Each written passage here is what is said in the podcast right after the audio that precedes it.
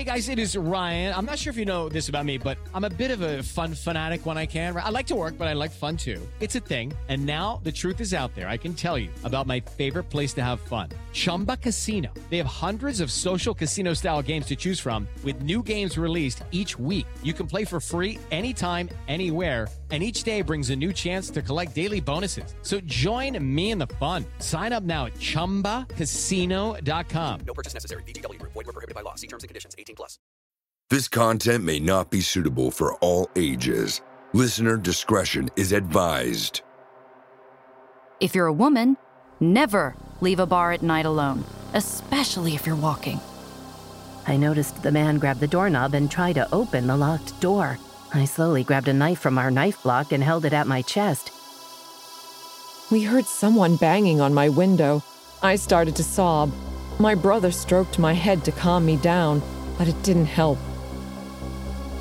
From Disturbed Media, join your host, Chad, for true tales of horror, bizarre happenings, and unexplainable events. This is Disturbed.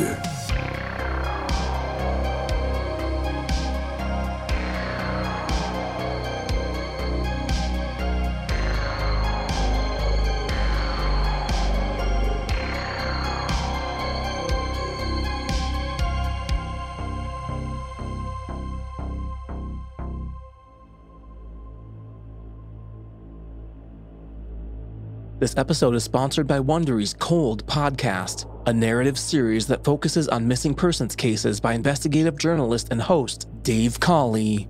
Season 3, The Search for Cherie, follows two suspects in the 1985 disappearance of Cherie Warren. Prime members can listen to the Amazon Music exclusive podcast Cold in the Amazon Music app. Download the app today. Welcome back in, everyone, and thanks for joining me. This week, I'm bringing you three true, horrifying tales that are sure to horrify and terrify. So sit back and listen close as we dive into the horror. We open the show hearing from Reddit user AWholeBW, featuring voice work by Rhiannon Moushall, and we have an experience with the infamous Bike Path Killer. I, a 40 year old female, went to the University of Buffalo fresh out of high school in the early 2000s. At that time, the online world was a bit like the Wild West, which included having to do quite a bit more digging to find specific information than today's split second Google search.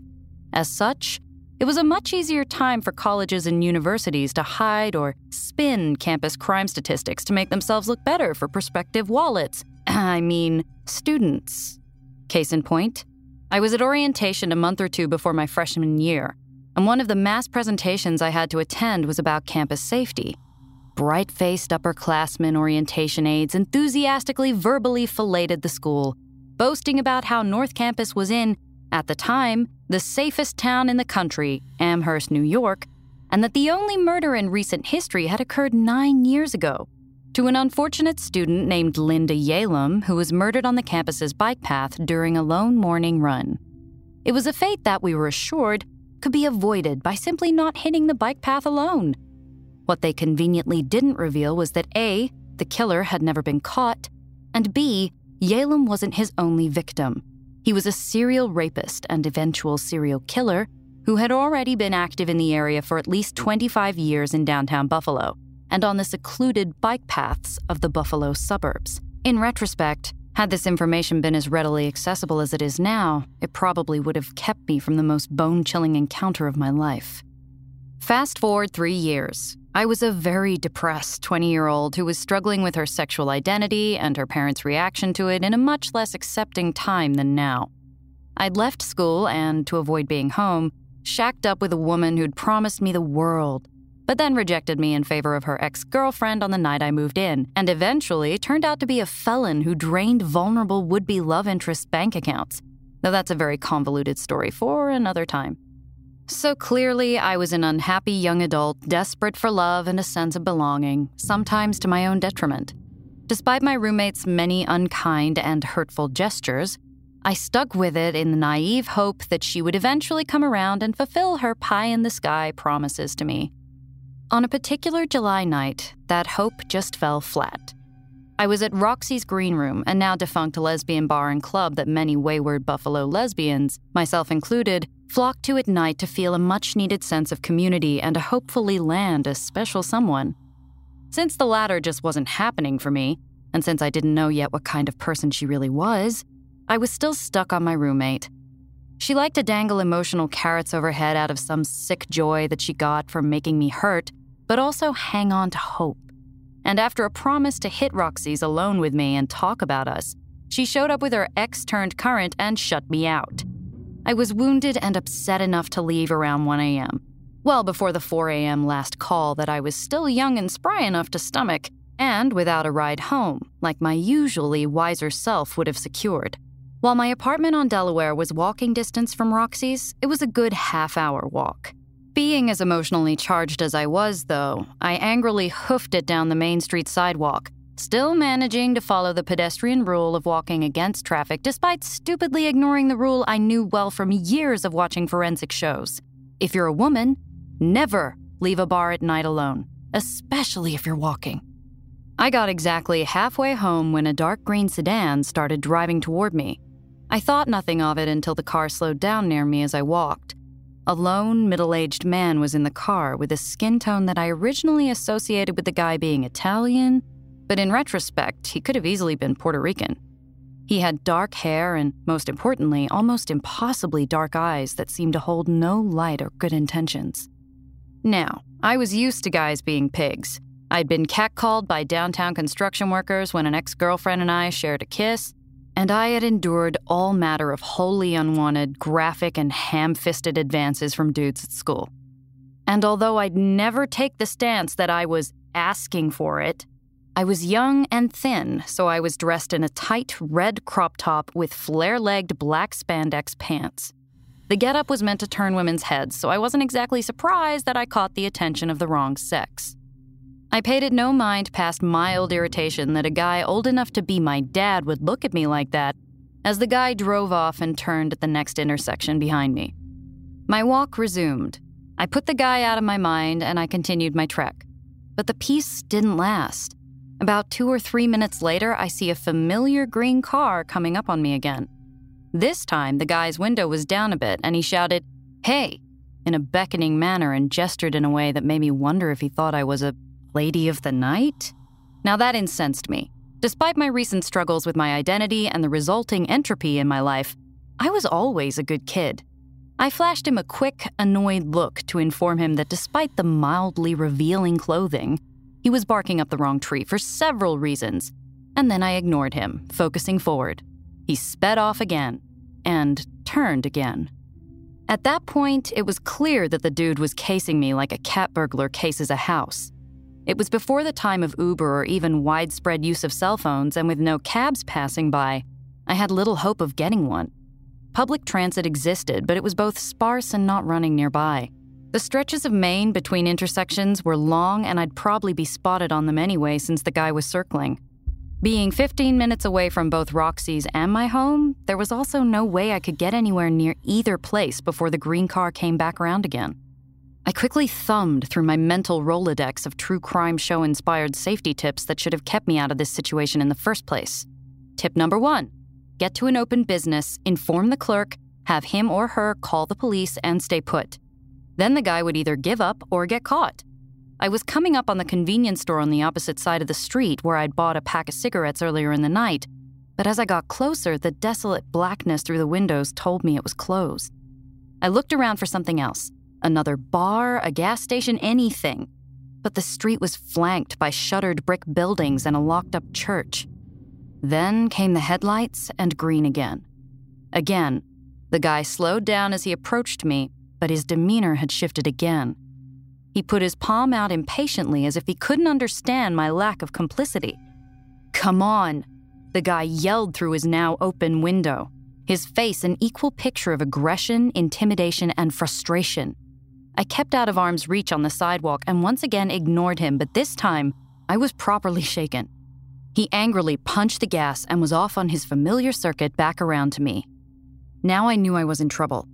The guy's behavior was escalating, and I was genuinely scared that his next move would be to grab me off the sidewalk and pull me into his car. From there, God only knew what sort of depravity I was in for. I scrambled through my memory for another safety tip, and I remembered that making myself both impossible to ignore and obviously in distress could get me some much needed attention from an outside party.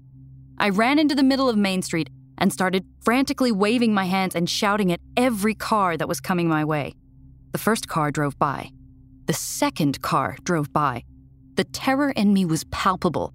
I knew the stories of city dwellers like Kitty Genovese, who were left to their horrible fates at the hands of monsters by jaded throngs of people who heard the attacks perpetrated on them and their cries for help but did nothing, out of both an assumption that someone else would step up and a reluctance to get involved. Would I be the next victim of the bystander effect? Snatched away to an early end because of big city indifference?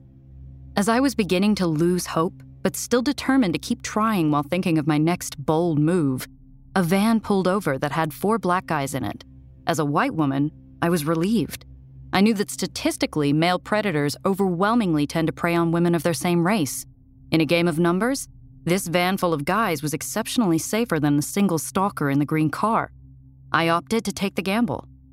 I frantically told them about the man in the green car who kept circling around the block and following me and begged for a ride home. The driver asked if I had any money in exchange for the favor. I didn't. Then he asked if I had any cigarettes. I may be one of the only people you'll ever meet who actually had her life saved by smokes. Though I had never been a smoker before, I briefly picked up the filthy habit because NY State bars still allowed smoking. And it was a weird part of Buffalo lesbian bar culture that I emulated to fit in. Yet another way that I was, as are many, kind of an idiot in my early 20s. Yes, I answered urgently. I just bought a pack and you can have the whole thing if you get me home. Admittedly, I was initially a little miffed that the driver wanted something from me in exchange for not letting me get abducted off the street, as well as the implication that he may not have helped me if I had nothing. Still, I had the smokes, he had a vehicle, and the stars had, hopefully, aligned. Regardless of how it went down, I had help if he let me in and the details didn't matter. After a second or two of thought, which seemed like an eternity to me, the driver agreed, and one of the two dudes in the back opened the side door for me and got out so I could slide into the back seat behind the driver. As the door to my safe carriage full of impromptu knights shut and I got buckled in, I looked out my window just in time to see the green car creeping past the van and proving to my saviors that I was telling a very disturbing true story. Until my dying day, I will never forget that man's eyes. Feeling safe surrounded by a closed van full of young, tough looking rescuers, I looked that bastard dead in the eyes. Part of me was rightfully terrified, but another part of me wanted to look right at him defiantly and tell him with my eyes, I got away from you. I win. I was repaid with the most evil, hateful look that I've ever had directed at me, let alone seen. His eyes were black, black like a cat's eyes when it sees a bug in the house and its hunting instincts cause its pupils to blow to allow more light in but at least there's usually a hint of playful mischief in a hunting cat's eyes. The eyes I was seeing were those of a pure, unadulterated predator. And the vitriol that practically oozed from them as he glared at me let me know exactly how he felt about his prey having the audacity to elude him. He drove off into the night, and so did we, in a bit less direct route to make sure that we lost him. After a blessedly quick jaunt with frequent looks behind my shoulder, I was delivered home, one pack of cigarettes short, but alive and in one piece. The first thing that I did when I got in the door was to check the locks on absolutely everything. After that, the adrenaline started to wear off and the pure fear set in. I was so terrified that the man in the green sedan was searching the area where I got dropped off that I grabbed the cordless phone, then lay completely flat on the living room floor for hours to keep totally out of sight from any of my apartment windows. As I lay there, I called the Buffalo police and relayed my terrifying tale in as much detail as I could give them. Being painfully aware of the prevalence of hate crimes against the LGBT community at the time, I told the cops it was possible that the man was cruising near Roxy's to prey on vulnerable queer women who were out and about. In hindsight, I think the guy just saw who he thought was an easy mark out by herself. and availed himself of the opportunity to strike. Fast forward another four years, and I'd moved out to Chicago to live with my then girlfriend. For about half of my four years there, I was pretty homesick. I'd never lived anywhere except my home state of New York, and I went there knowing no one except my ex, who wasn't exactly an empathetic soul, adding to my feelings of isolation. I coped by keeping up on upstate New York news so I'd feel a little less far away.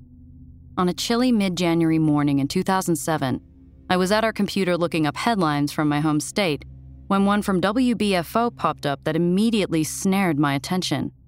Bike path rapist is arrested. By then, I knew the moniker well. The internet had since aged into a beautifully organized repository of sometimes knowledge. And despite the lack of transparency from my alma mater, I became familiar with the Buffalo area mystery man and his active status throughout my time in Buffalo. Now I had a name for the specter responsible for that bit of eeriness that was always in the back of my mind when I was a student. The bike path rapist was revealed as Altemio Sanchez, a middle aged native of Puerto Rico who coached his son's sports teams and was affectionately referred to as Uncle Al in his neighborhood. As with many other killers, his disguises were his community involvement and just being ordinary. The man was estimated to have been responsible for 9 to 15 rapes around the Buffalo area since 1975 and had confessed to three murders the Yalem murder in 1991, a second in 1992, and a third which had only occurred three and a half months prior to his capture. I don't know if you've ever felt your heart somehow get wedged up into your voice box and get dropped into the depths of your stomach simultaneously, but believe me when I say that it's possible, given the right catalyst. For me, that catalyst was the printed proof that the man was active while I lived in Buffalo and frequented Roxy's. More so, I knew that serial killers rarely take breaks as lengthy as the one between his 1992 and 2006 killings. He had to have at least been attempting to sate his evil impulses for those 14 years. That realization gave me a very, very bad feeling that I'd crossed paths with someone much more dangerous than I'd realized. The news article had no picture of Sanchez, but this sickening feeling in me prodded me to find one. It was almost as if I knew what I would see before I ever looked at him. I Yahoo searched his name because that was still a respectful means of finding things on the internet in 2007, and I was horrified, though not surprised, to see those same black, soulless, predatory eyes that I looked into four times on that summer night in Buffalo in 2003. The timeline fit. My profile as a victim fit if he did, in fact, mistake me for a downtown prostitute, and barring all else, I knew those eyes. I had a potentially deadly encounter with Altemio Sanchez, the bike path rapist, aka the bike path killer. My lack of sense put me in his orbit, and a van of angels pulled me out of it. I know who I saw, and as God is my witness, I will never be convinced otherwise. Though many of the rapes fell victims to statutes of limitation, Altemio Sanchez pled guilty to the three murders and was sentenced to 75 years to life in prison. In essence, the guy won't be exposed to the outside again unless he's in a body bag. So, bike path rapist, even if you're worm food and being wheeled out in a bag on a prison gurney, let's not meet.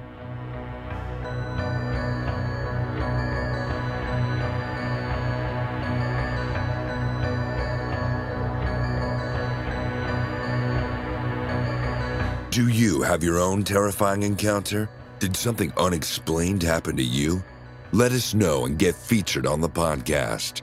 Email my story at disturbedpodcast.com.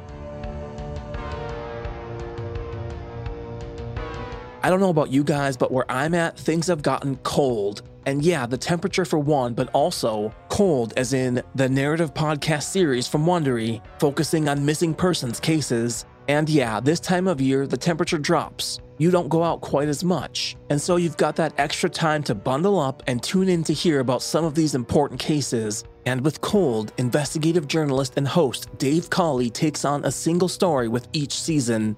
The new season 3 follows two suspects in the 1985 disappearance of Cherie Warren, while also examining the dangerous escalation of domestic abuse and sexual violence. Cherie was a recently divorced young mother looking for a fresh start with a new job and new boyfriend. But on a crisp October evening after a long day, she said goodbye to her coworkers, left the office, and was never heard from again. With both her ex husband and new boyfriend having a history of violence, investigators had two prime suspects on their hands. Now, was one of them responsible? This new season explores what really happened to Cherie. Now, the best part is that these full seasons that focus on a single case give you such an in depth look into all the aspects and avenues of the case. You'll explore all possibilities because nothing's off the table. Prime members can listen to the Amazon Music exclusive podcast Cold in the Amazon Music app. Download the app today. And we thank Wondery and Amazon Music for their support of Disturbed. Judy was boring. Hello. Then Judy discovered ChumbaCasino.com. It's my little escape. Now Judy's the life of the party. Oh, baby, Mama's bringing home the bacon. Whoa, take it easy, Judy. The Chumba life is for everybody. So go to ChumbaCasino.com and play over 100 casino style games. Join today and play for free for your chance to redeem some serious prizes. chumba ChumbaCasino.com. No purchase necessary. Void where prohibited by law. 18 plus terms and conditions apply. See website for details. 24 hours ago, I found out the person that I'd been dating and seeing for the last six months as a con man. That is my sister Emma. Andrew Tonks's lies had been so convincing, she'd invested $300,000 with him. However, the tables were about to turn on Andrew. What he didn't know was that Emma had discovered his real identity. But to get any chance of justice, Emma had to act like it was business as usual. Coming up in this series, And that's when murder, all this stuff goes through my mind. I'm really, really scared. I'm assuming Sarah has watched too much Netflix and figures I've been defrauding you. Couldn't be further from the truth. That's what this was a real life story that seems so unbelievable, but it was actually true. a true story that all starts with one simple swipe to the right. I'm Sarah Ferris. And I'm Emma Ferris, and this is my story Conning the Con.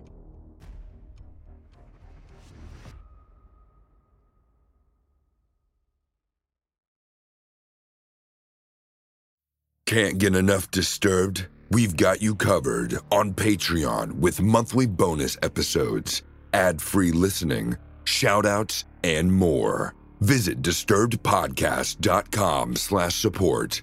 You'll be glad you did. Now back to the horror. Disturbed Podcast with your host, Chad. Up next, we hear from Reddit user Lyrical Lotus, featuring voice work by Tanya Eby, and we narrowly avoid an attempted break in.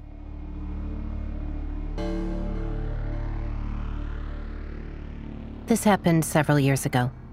I was home alone one evening when I heard a knock at the back door. This confused me as no one ever used that door.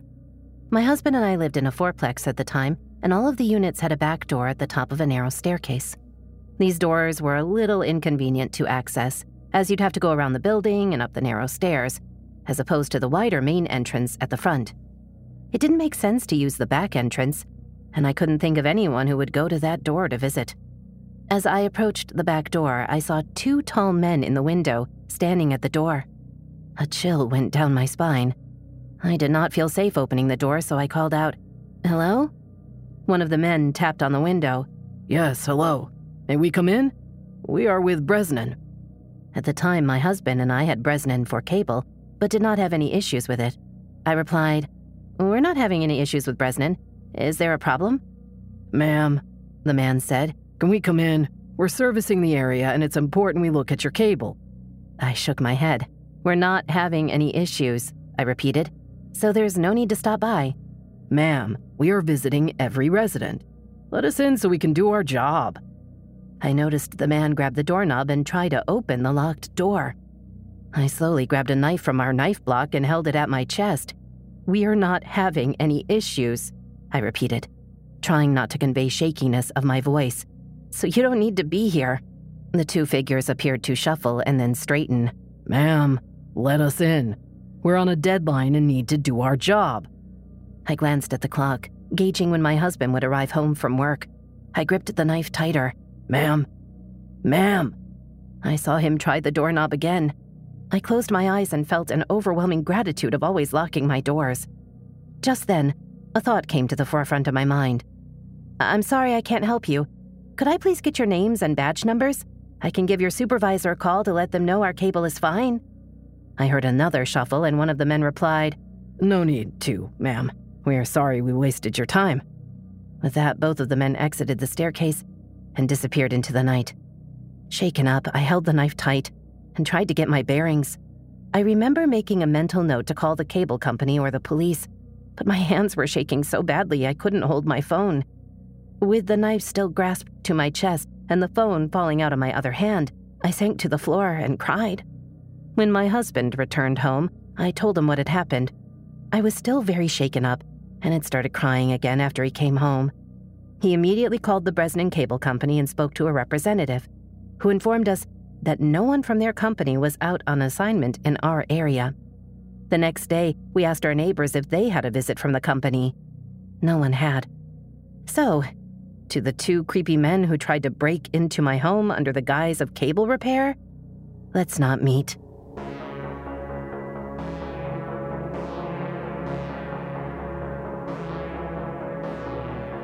Are you loving the show? Let us know with a positive rating and review. In return, we'll help you hide the body.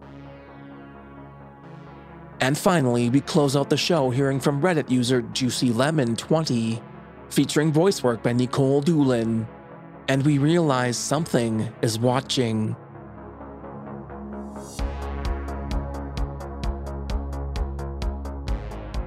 Something was watching me and my brother from behind my window. No one would ever believe me. But I want to share this story because I talked about it yesterday for the first time. I live in Northern Europe. My country is cold and covered by a large forest and several lakes.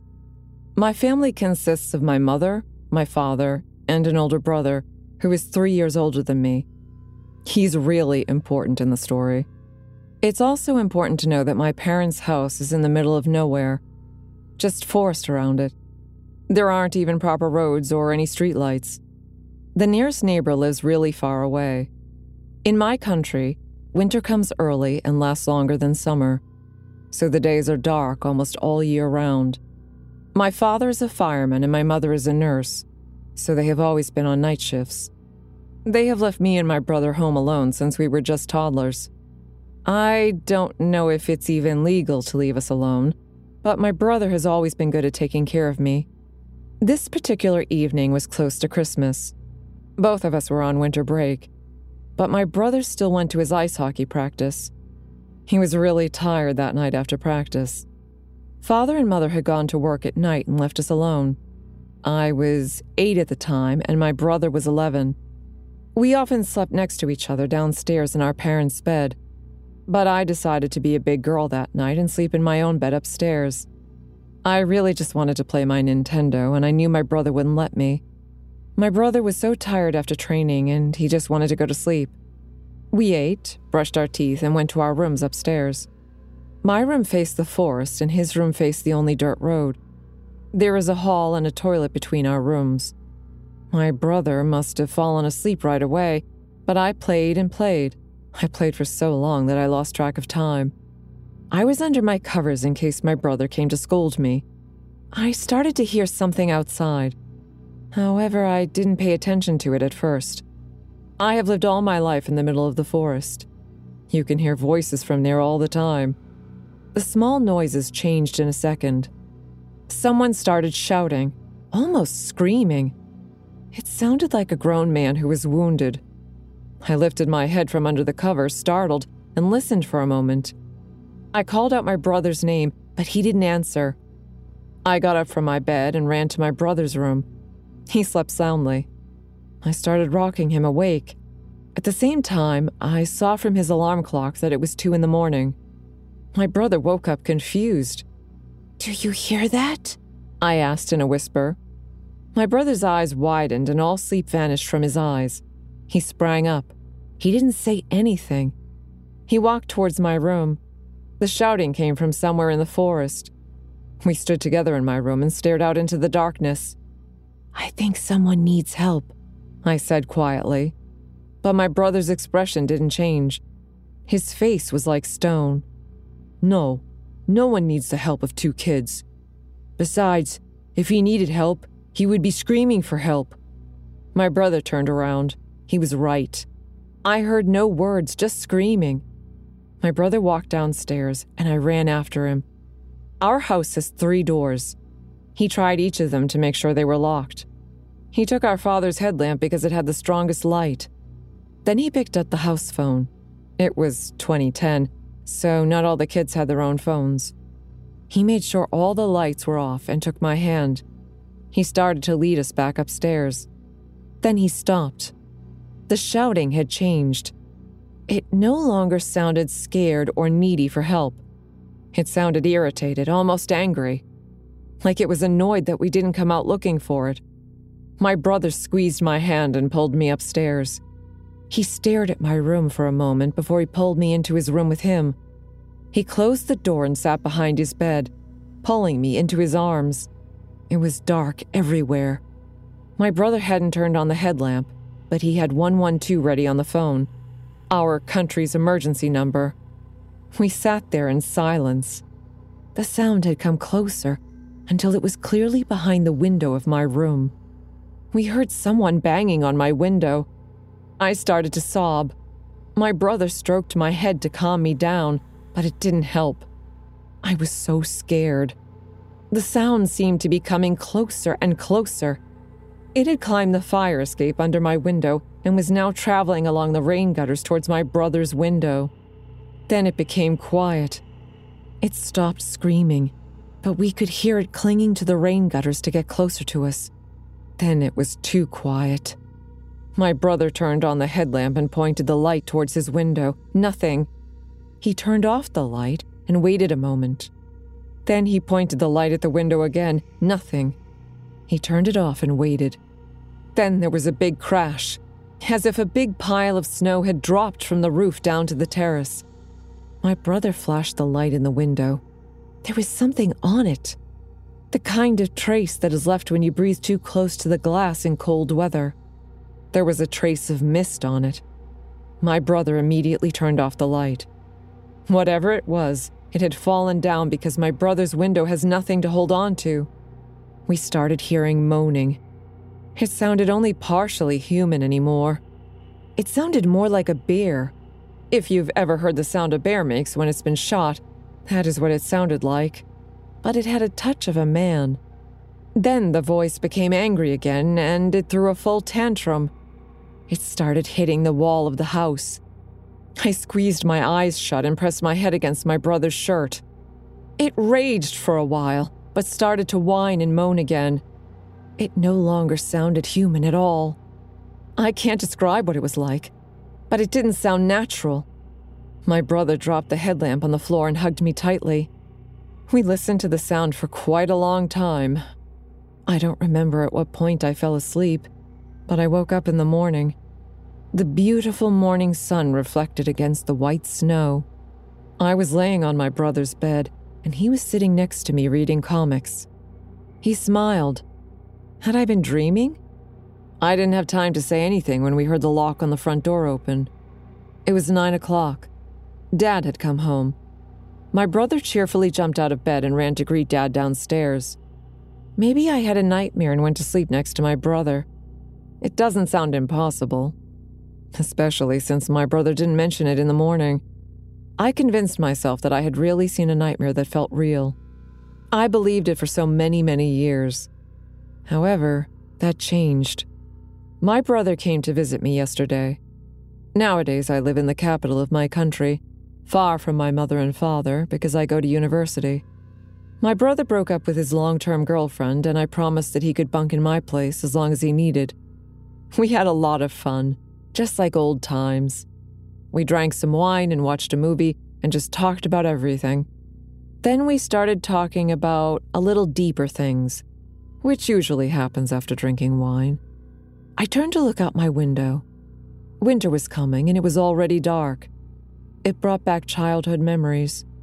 I told him about a dream I had when I was little while looking at the street lamps outside. This darkness reminds me of when I had a nightmare as a child. I dreamed that someone screamed behind my window and I hid in your room with you. I laughed and turned to look at my brother. My brother is now 23. He is huge. He is into bodybuilding and has a blonde beard. He looks a bit like a Viking, and I've never seen a look on him like that as an adult. He looked at me with big eyes. He was pale, like he had seen a ghost. I freaked out a little. What? I asked awkwardly. You remember that? He asked. It got quiet. What do you mean? Wasn't it a dream? I was so confused. My brother looked really startled, as if I had digged up a memory from his mind that he wanted to forget. I thought you wouldn't remember that. You were so little. I hoped you would forget. My brother looked at me blankly and told me his side of the story. He told me how I had fallen asleep in his arms from exhaustion. He pushed me to his bed but didn't fall asleep himself. He sat by my side all night like a guard dog. The morning had begun to dawn. The sound began to fade until it just disappeared. My brother still couldn't sleep. He decided to start reading comics to pass the time. In the morning, when father had come home, my brother had gone out to look for tracks. But since it had snowed all night and morning, all the tracks were covered. For the next week, my brother visited my room several times a night to make sure I was sleeping safely. We started talking more about what happened. Neither of us ever mentioned what happened to anyone. I asked him why he didn't call 112, but he just shook his head. Who would have believed me? He was right. It would have sounded like a prank invented by little boys. My brother also said he was annoyed that he didn't flash the light to the window sooner. He would have wanted to see what the creature looked like. I was just happy that I hadn't seen anything. I'm also happy to know I'm not crazy. It wasn't a dream. I have a witness. My brother experienced it too, and he remembers it better than I do. No one else has to believe me. No one else would believe me. We have no physical evidence of what happened, and it happened years ago. It's very possible that we were just kids with overactive imaginations. I'm certainly not denying that possibility. However, I'm interested to know if anyone else has experienced something similar. And if you have, did you see it? That creature? And if you did, what did it look like?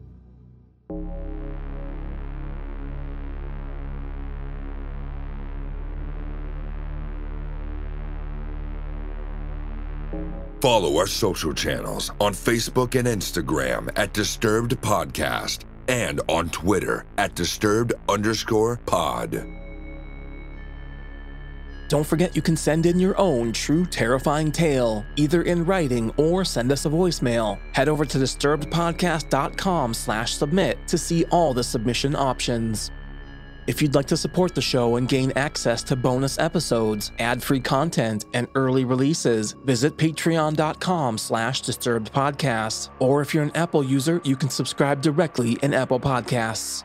And a big thanks to our newest supporters, and we have a lot of them.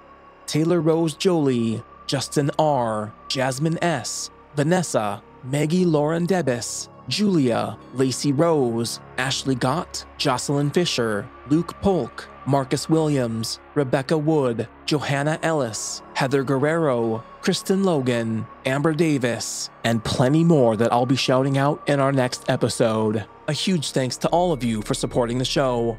Music by Carl Casey at White Bat Audio, Co.ag, and Kevin Hartnell. Thanks for listening. Next week we will be dark for Thanksgiving. I hope you all have a fun and safe time with family. And don't forget to stay safe out there, y'all.